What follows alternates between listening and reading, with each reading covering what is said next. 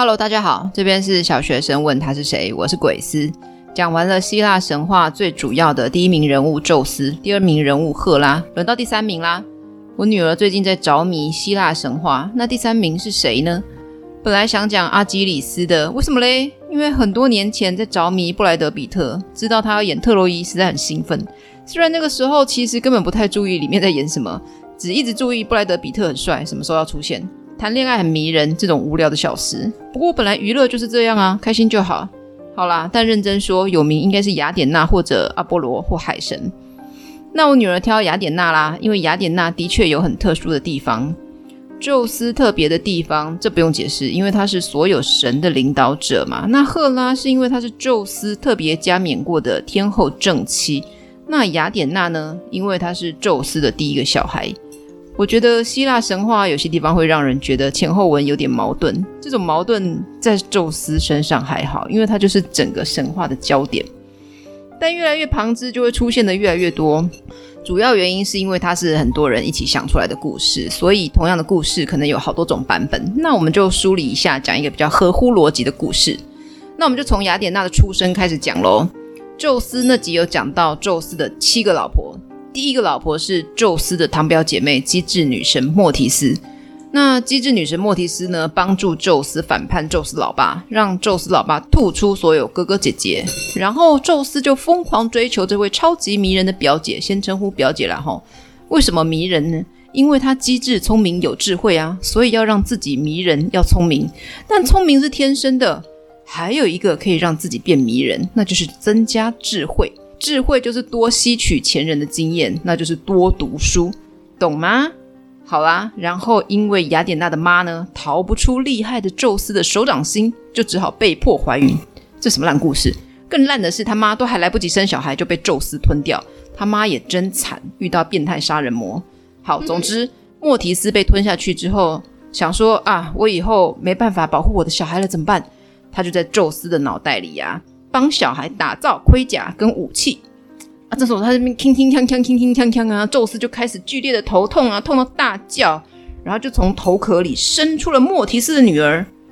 那一出生就是成人的模样，穿着甲胄，就是有防御装备啦，手上拿着金属制的矛，尖尖长长的武器啦，就是又有矛又有盾啦。这个刚出生的小孩其实不是小孩，就是赫赫有名的智慧女神跟战争女神雅典娜。机智女神生出战争女神，有机智就是快速的想到办法，才有办法打赢战争啊。那雅典娜呢？她就继承了宙斯跟莫提斯的优点，是力量跟聪慧的化身。雅典娜也因而成为了女神中实力最高者。她还有一个很特别的地方是。希腊神话里面，女神一般是没有战斗能力的，比如宙斯的哥哥海神就可以呼唤海水嘛，火神可以召唤火，这些都是有攻击力的。一般你知道的女神都没有具体的攻击力，什么智慧女神、厄运女神、爱神之类的。但就雅典娜很特别哦，她就是战神，有攻击力，所以她当希腊神话里面呢第三有名的神，应该是当之无愧啦。那她的模样大概是怎样嘞？被形容为目光炯炯的雅典娜，或者是明眸女神雅典娜，或者是蓝眼睛的雅典娜，所以就是蓝眼睛很有神，那就是眼睛很大喽的女神。还有皮肤白啊，那脸蛋的形状像鹅蛋一样，人称鹅蛋脸嘛。希腊鼻就是鼻梁比较高挺，鼻孔比较小，人说这种鼻型呢比较优雅贵气。小嘴巴，反正整个人就是美得不得了了啦。那它的圣物呢，就是代表雅典娜的神圣物品，其实是动物啦。那原本是各种海鸟啊、海鸥啊、燕子啊，后来就变成鸽子或者是猫头鹰。赫拉那集有讲到，赫拉的圣物是孔雀嘛，还有狮子、布谷鸟、石榴，哎，这就有植物了。接下来我们要讲到能力，前面有讲过，她就是女战神。哎，你知道吗？还有一个男战神哦，叫做阿瑞斯，是赫拉的儿子。那阿瑞斯呢，是一对一这种对战会赢的战神，那他的性格就狂暴啊、凶残好战。那雅典娜是一群人对一群人这种群体战争的战神，然后呢，他妈又是机智女神，所以呢，雅典娜是文武兼具。所以前面有讲到说雅典娜就是实力最高的女神，所以呀、之前啊才会讲赫拉很感叹自己生的小孩都不怎么样。那雅典娜是战神，所以她参与的战争也不少。其中比较有名的就巨人族大战跟特洛伊战争。那根据时间顺序是巨人族大战比较前面啦，那我就稍微讲一下巨人族大战是什么嘞？前面有讲到啊，宙斯阿嬷盖亚为了救出被老公，也就是宙斯阿公压在地底下的三个独眼巨人跟三个百臂巨人，叫自己的泰坦儿子们呢去反叛宙斯阿公天神乌拉诺斯。那只有宙斯爸爸呢挺身而出，拿着宙斯阿嬷盖亚给他的镰刀，阉割了宙斯阿公乌拉诺斯。那宙斯阿公的鲜血被宙斯阿嬷盖亚吸收。宙斯阿嬷因此生下了一百五十个巨人，因为血很多嘛，这些就是巨人族。后来宙斯长大之后呢，就跟上一代的泰坦发生了泰坦之战后，宙斯赢了，成为全宇宙的王。但前面提到的巨人族呢，他们就反抗宙斯的统治。那宙斯的平辈以及晚辈组成的奥林帕斯神族，你就把他们想成有军权的王爷们哈。那这些奥林帕斯神族呢，就要上战场平定这些巨人族的反叛，这就是巨人族战争。那这些巨人有没有包括独眼巨人跟百臂巨人呢？没有哦，独眼巨人跟百臂巨人在前面提到的故事中，本来叫去看守那些战败的泰坦伯父们。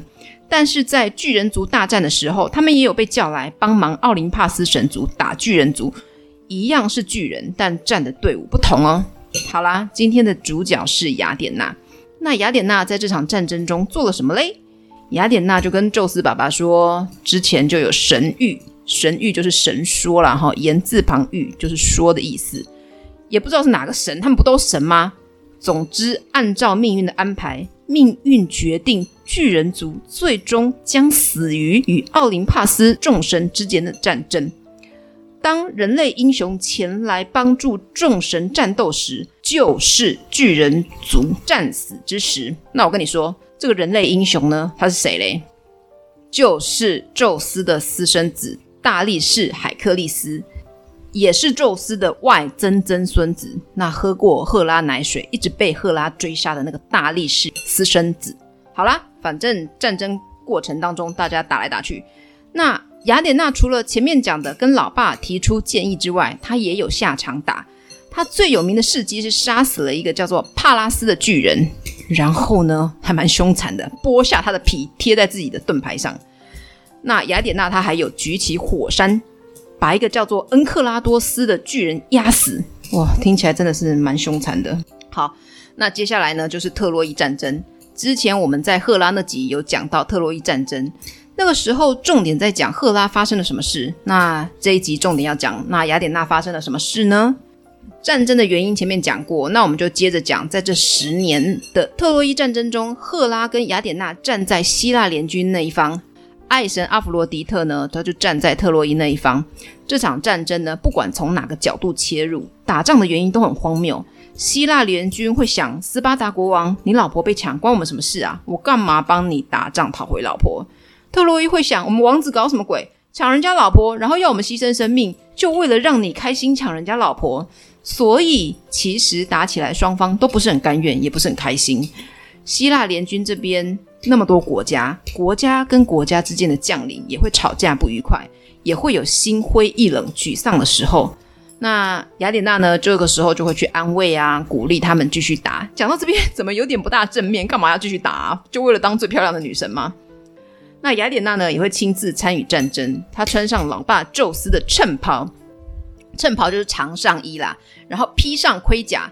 那你还记得前面？讲的爱神阿弗罗狄特呢，虽然被宙斯许配给将神，但他其实比较喜欢宙斯跟赫拉的另一个儿子战神阿瑞斯。这战神阿瑞斯跟阿弗罗狄特呢，他就一起帮助特洛伊人对抗赫拉跟雅典娜，也就是阿瑞斯他自己亲生的妈妈跟大姐。那有女友就不要老妈的意思。那雅典娜呢？她就帮助希腊人打退战神阿瑞斯。前面讲过，阿瑞斯就不是大姐的对手啊。阿瑞斯就被刺伤，然后呢就逃之夭夭，逃到天界。打完弟弟打弟媳，也就是阿弗罗狄特。大姐一出手便知有没有，用揍的往爱神胸口一拳，爱神就瘫倒在地。好凶的大姐，大姐战神呢。还有最有名的木马屠城计，有没有听过？这雅典娜想出来的点子哦。这个计谋呢，让特洛伊战败，希腊获胜。那这到底是什么呢？那个时候啊，希腊联军觉得，哎，那么久还怎么还攻不下这座城呢、啊？然后雅典娜呢就给希腊联军的将军呢出了一个妙招。有一天早上呢，特洛伊人呢看到希腊联军的战舰，就是打仗的大帆船啦，把帆打开，叫做扬帆，要离开了。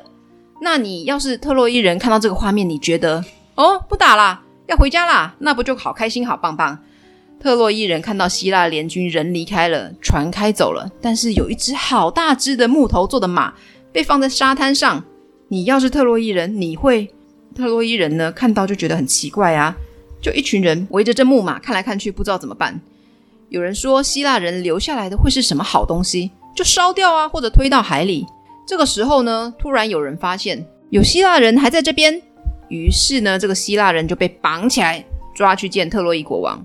被绑起来的希腊人，他就跟国王说：“这木马是希腊人用来祭祀雅典娜女神的。”那希腊人呢，就猜特洛伊人会毁掉它，还真的，刚刚不是有人说要烧了木马，这样呢就会引起天神的愤怒，天神就会降祸给特洛伊。如果特洛伊人把木马拉进城里，就会给特洛伊人带来神的赐福。但希腊人才不希望特洛伊人得到神的赐福呢。于是做的很大只，让你们拉不进去。你要是国王，你相信吗？不管你信不信，反正这位国王是信了。国王就下令呢，要人把木马拉进城内。但是特洛伊的祭司，祭司就是在宗教活动或祭祀活动中主持祭典的那个主要的神职人员。这位祭司就跑出来阻止，大喊说：“不要啊！我们应该烧掉木马。”然后拿长矛，就尖尖长长的武器刺向木马。这时候，奇怪的事发生了。木马发出奇怪的声响，轰隆轰隆轰隆，海里窜出两条可怕的蛇，扑向祭司跟他的两个儿子。这三个人呢，拼命跟巨蛇搏斗，但很快就被蛇缠死了。两条巨神后来就钻到雅典娜女神的雕像下，一下子就不见了。跟国王进言的那个希腊人就在旁边说：“你看，想毁掉给女神的礼物，受到惩罚了吧？”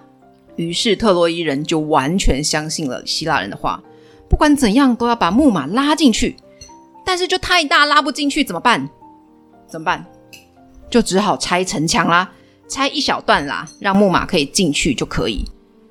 那天晚上，特洛伊人超开心，觉得赢了战争，战争结束又得到神的祝福，他们觉得接下来的日子一定很美好，就开 party 啊，喝酒啊，唱歌跳舞庆祝。深夜，大家喝醉不省人事的时候呢，前面一直讲话的那位希腊人就看，嗯，特洛伊人都睡着了，于是就跑去敲木马，敲三下，这是暗号，要干嘛嘞？藏在木马中的全副武装的希腊战士一个又一个的跳出来，小声的蹑手蹑脚的摸到城门边，杀死呼呼大睡的特洛伊守城门的士兵，然后呢，打开城门，让藏在城外附近的希腊军队蜂拥而入。然后呢，他们就在城内到处点火，要烧掉这座城。希腊人毫不留情地残杀男人，抓走妇女跟小孩，变卖成奴隶，搜刮走城内所有值钱的物品。希腊联军内有个将军叫做埃亚斯，那因为有另外一个将军也叫做埃亚斯啦，为了区别他们两个呢，就分别叫做小埃亚斯、大埃亚斯这样子。那我们今天要讲的就是这一位小埃亚斯。小埃阿斯将军很白目，他居然跑到雅典娜的神殿做坏事。做什么坏事呢？他抢走神殿内值钱的物品，可能就是为了显示神殿的气派。不是一般都要有一些华丽的装饰品吗？那你抢走这些值钱的物品，神殿不就看起来很破败？那这样子雅典娜的威风去哪里？这样呢，就让雅典娜很生气喽。更令雅典娜生气的就是，小埃阿斯竟然在雅典娜的神像面前强奸女祭司卡珊德拉。那希腊联军后来发现这件事情，就说：“哇，你这样太过分了，女神会降祸给我们呐、必须杀了小埃阿斯。”这时候呢，小埃阿斯他就逃回神殿内啊。之前有讲过，他为什么要逃到神殿内呢？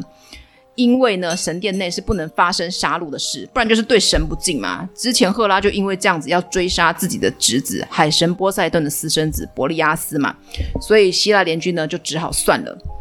总之呢，希腊人开心的战胜回家，斯巴达皇后海伦也被她老公抓回国。特洛伊战争终于结束，但是雅典娜没打算就这样算了，她还记恨着小埃阿斯在神殿内的那些过分的行为，她要好好修理希腊人。哇，希腊人真倒霉，要因为小埃阿斯做的事情被牵连。雅典娜呢，她就跑去跟爸爸宙斯说：“你看希腊人真的很过分，爸爸啊，你吹大风暴吧，让希腊船队都被 吹翻沉船，然后呢，就丢了一道闪电霹雳在小埃阿斯的船队上。”那小埃阿斯他自己的船队的所有的船都被毁坏沉没，就只有剩下小埃阿斯呢，他就游游游游游到附近的礁石上幸存。小埃阿斯就心里想说：“哼，神也不过如此嘛，我还活着啊。”但不止爸爸帮雅典娜，那这个海神伯父波塞顿他也帮雅典娜，他就用三叉戟敲碎、切碎礁石，这下小埃阿斯就真的 game over 溺死了。但雅典娜也没有记恨所有希腊人啊，她也是有保护。很有用的，她很喜欢的将军，一个叫做塔伊卡的国家的国王奥德修斯。好，之前有讲他妈有打造给雅典娜的装备是盔甲跟盾牌，那盾牌上有蛇，于是雅典娜也被称为提盾女神、盾牌女神、舞动蛇盾的女神。那看起来蛇也是雅典娜的标志喽，所以雅典娜也是蛇女神哦。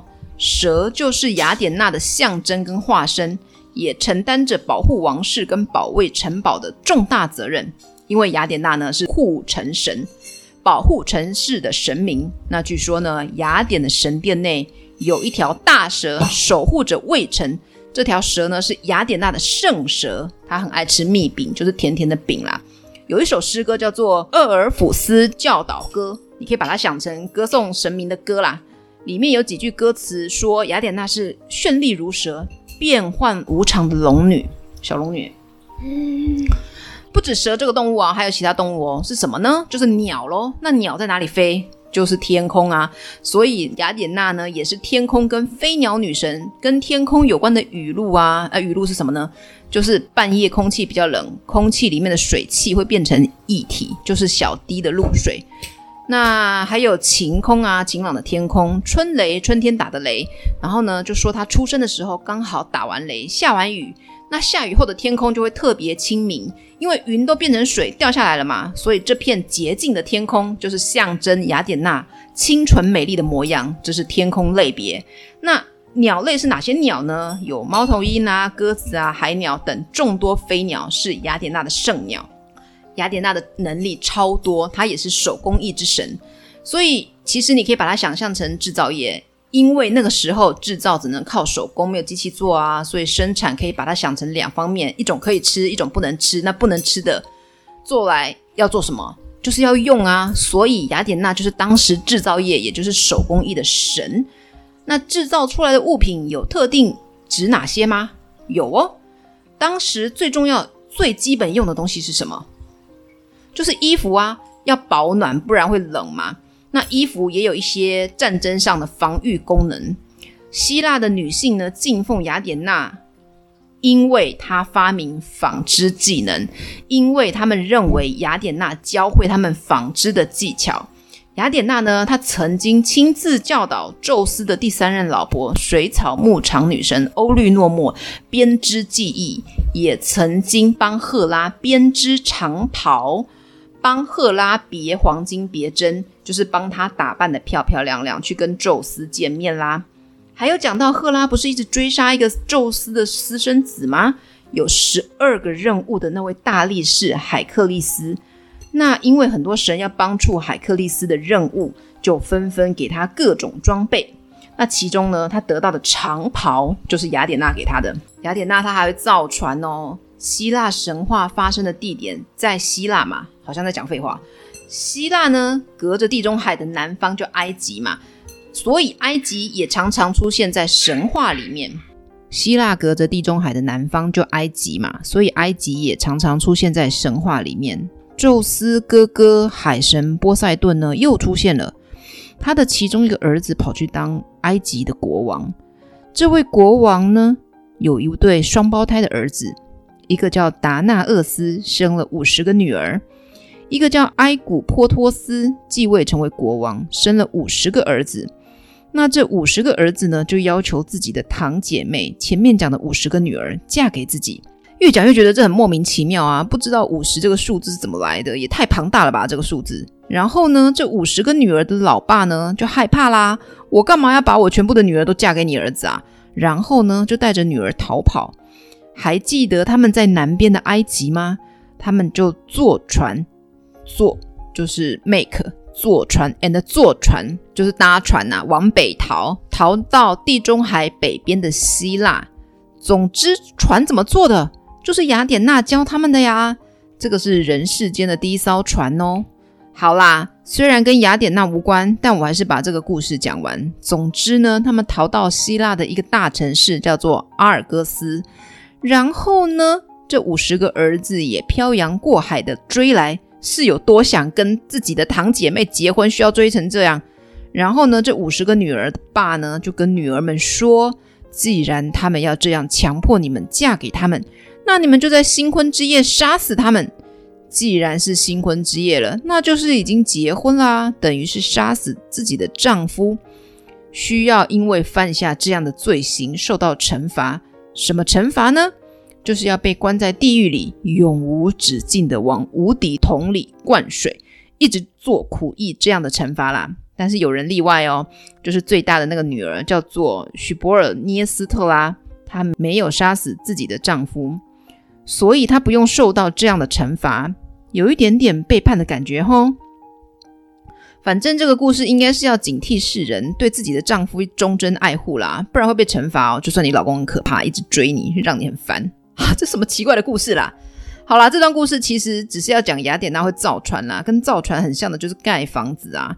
雅典娜也会哦。希腊神话里面，宙斯创造公牛，普罗米修斯创造人类。那普罗米修斯的妈呢，就是宙斯的第二任老婆，法律跟正义的女神泰美斯。会这样介绍，就是爸爸不是宙斯。这故事还蛮公平的吼。宙斯可以跟很多女生生小孩，女生也可以不只有一个老公嘛。普罗米修斯的老爸呢，是另外一位泰坦神，也就是宙斯的其中一位伯父啦。也就是说，普罗米修斯跟宙斯是堂兄弟啦。他是先见之明的泰坦神。神话故事就是这样子。之后呢，有牛帮忙耕田，那柱呢？所以就有房屋啦，是雅典娜发明的。啊，创造房屋不是很棒吗？希腊神话里面竟然有一个嘲笑神，专门嘲笑各种事物，好奇怪的神哦，什么牛鬼蛇神都有。这嘲笑神呢，叫做摩墨斯。好啦，跟中国的嬷嬷没关系，这音译吼。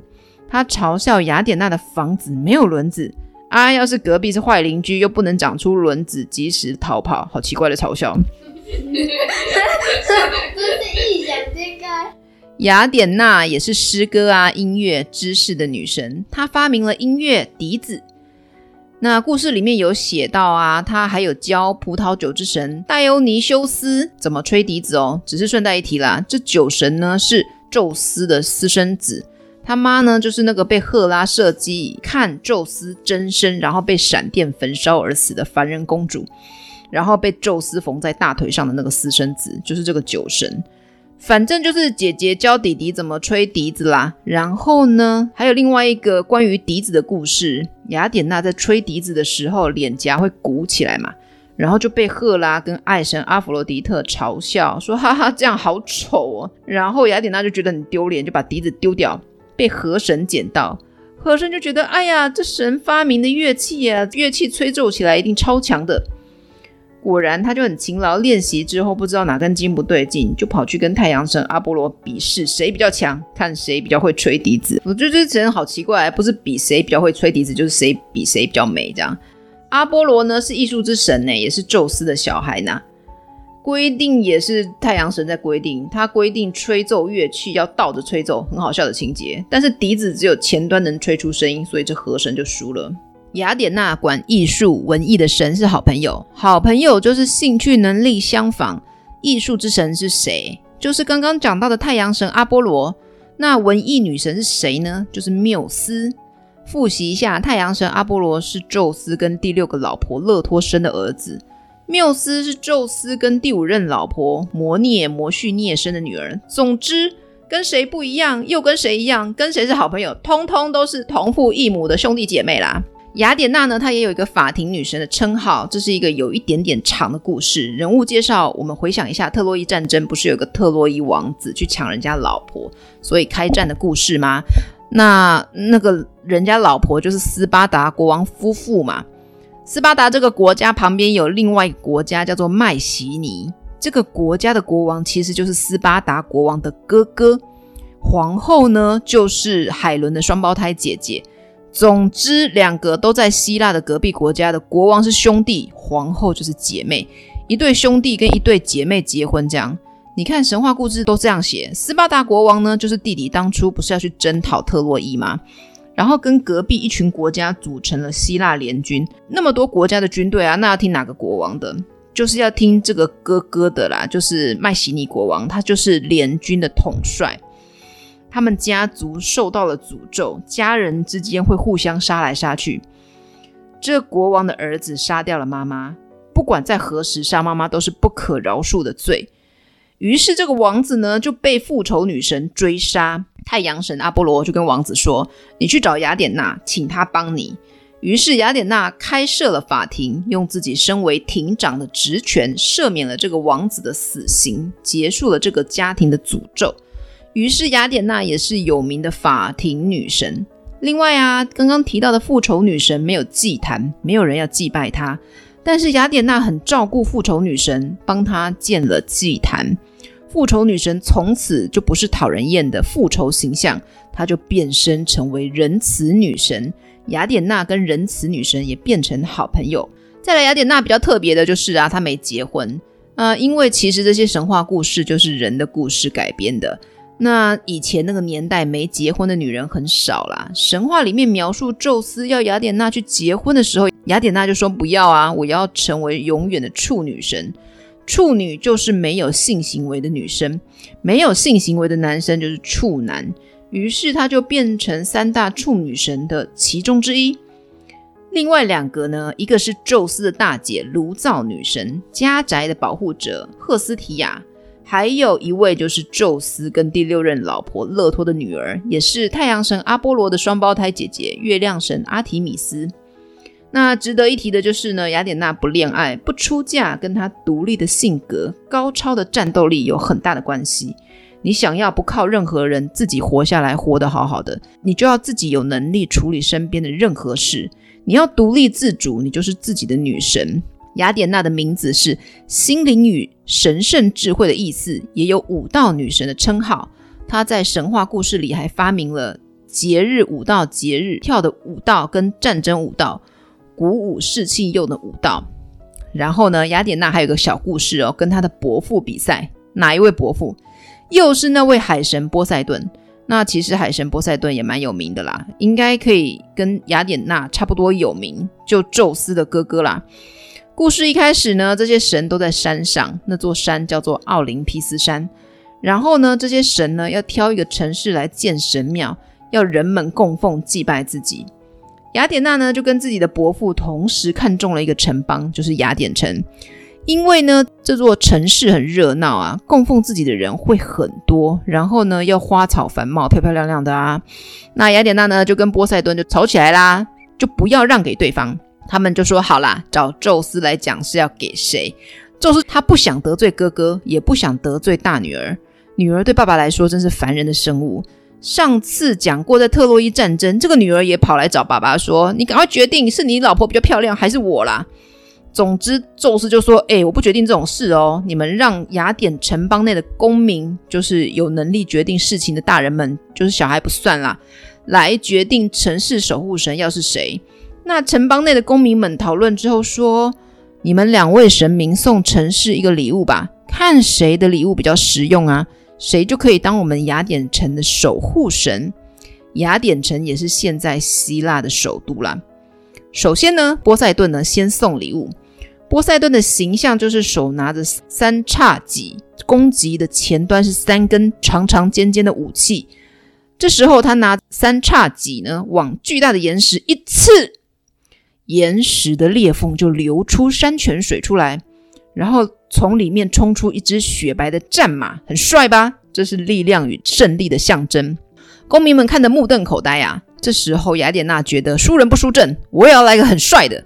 雅典娜自己也有长枪，她妈妈呢帮她打造的嘛，也学伯父一样的，不过她是往地面一刺，那刚刚伯父是往那个石头一刺嘛，哈。好，那这次呢，雅典娜这样子一次呢，猜猜看，冲出什么？不知道，冲出她的蛇，长出了一棵结满果实的橄榄树，代表着和平与丰收。公民们太高兴啦！耶，有果实可以吃。那你觉得公民会选谁呢？选选可以吃的。对，是不是人以食为天？就是吃饱最重要。一个战争好用，一个填饱肚子。战争不是天天打，但是天天都要吃东西，所以公民就选雅典娜啦。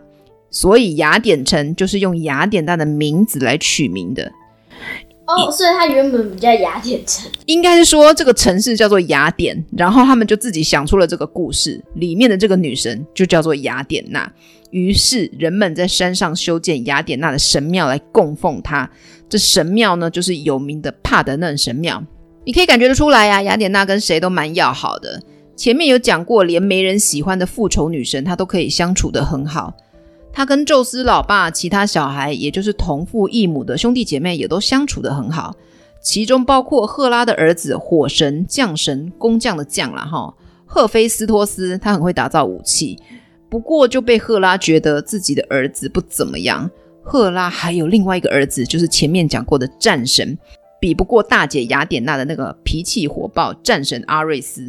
这里又要讲到爱神阿弗罗狄特这个。故事的开头就是爱神阿弗罗狄特呢。一开始宙斯要追爱神阿弗罗狄特啊，他就不愿意啊。那宙斯一生气呢，就把她嫁给自己跟赫拉很会做武器的儿子将神赫菲斯托斯。但是爱神阿弗罗狄特这个大美女喜欢的是宙斯跟赫拉的另外一个儿子战神阿瑞斯，一个将神，一个战神。反正呢，爱神就跟战神谈恋爱，这个将神呢就很失望。这个时候呢，又看到雅典娜对他很友善，就开始想追雅典娜。雅典娜这个时候应该觉得自己蛮倒霉的，我就只是想对每个人都很友善，不代表我想跟你在一起耶。这将神跛脚行动不方便，还想强暴雅典娜，诶，她是他大姐呢。雅典娜就逃跑，在这个过程中，雅典娜为什么要跑跑逃跑？她不是战神吗？她不是很厉害吗？可是对方是他弟弟呢，他也不想要欺负弟弟啊。好，在这个过程中，将神的精翼呢就射到大地上。那另外一种说法就是沾到雅典娜的小腿，雅典娜就赶快用羊毛擦掉，然后丢到地上，太恶心了。大地地母盖亚就宙斯阿妈就怀孕了，生下了一个儿子。那雅典娜呢看到这个小孩很可爱，就偷偷把他养大。后来这小孩稍微长大之后呢，就给雅典开国国王当养子。接着呢，这孩子呢就继位成为下一代的雅典国王。雅典呢是雅典娜守护的城市，当然也对这儿子很好，就送给他金镯子，戴在手腕上的手环啦。意思就是你要好好守护雅典城内的儿童哦。之前赫拉的故事里呢，你也常常听到雅典娜出现，是真的哦。雅典娜真的跟赫拉这个后妈还蛮要好的，他们的要好呢跟爱神有很大的关系。就是金苹果事件啦，要特洛伊王子承认自己是最美的女神这件事情，他们两个就失败了。同样是失败者，他们就同病相怜，所以就变得很要好，有点好笑。前面有讲他帮赫拉编织过长袍嘛，有顺从的意味，当然要顺从啊，不然嘞，这个变态后妈要怎么整死你都不知道。还有之前赫拉要造反，把宙斯绑起来的过程中，雅典娜也有参与咖。之前在赫拉那集也有讲到，赫拉追杀海克利斯的故事中，雅典娜劝赫拉给小 baby 海克力斯喂奶，结果反而让小海克力斯获得神力。可见雅典娜其实真的很常陪在赫拉身边，但出的主意不知道是好是坏就是了。也好险，赫拉对雅典娜的印象很不错，不然赫拉又不知道要怎么惩罚雅典娜了。雅典娜很爱美啊！有一次呢，在宴会上，她跑去跟后妈赫拉说：“诶，我最近发现了一种叶子，这叶子的汁液啊，画眉毛很美耶！我画我自己的眉毛给你看。”反正，在希腊神话中，他们两个神都还蛮要好的。好啦，雅典娜的神话故事就讲到这边。现在，雅典城中的帕德嫩神庙呢，就是用来祭祀她的。这个庙的外面呢，有一座她的巨大雕像。好啦，我是鬼斯，这边是小学生问他是谁。下一集我们要来讲跟宙斯一样好色的宙斯哥海神波塞顿。讲了三集的希腊神话人物，常常讲到他，终于要为他开集，我也是蛮开心的。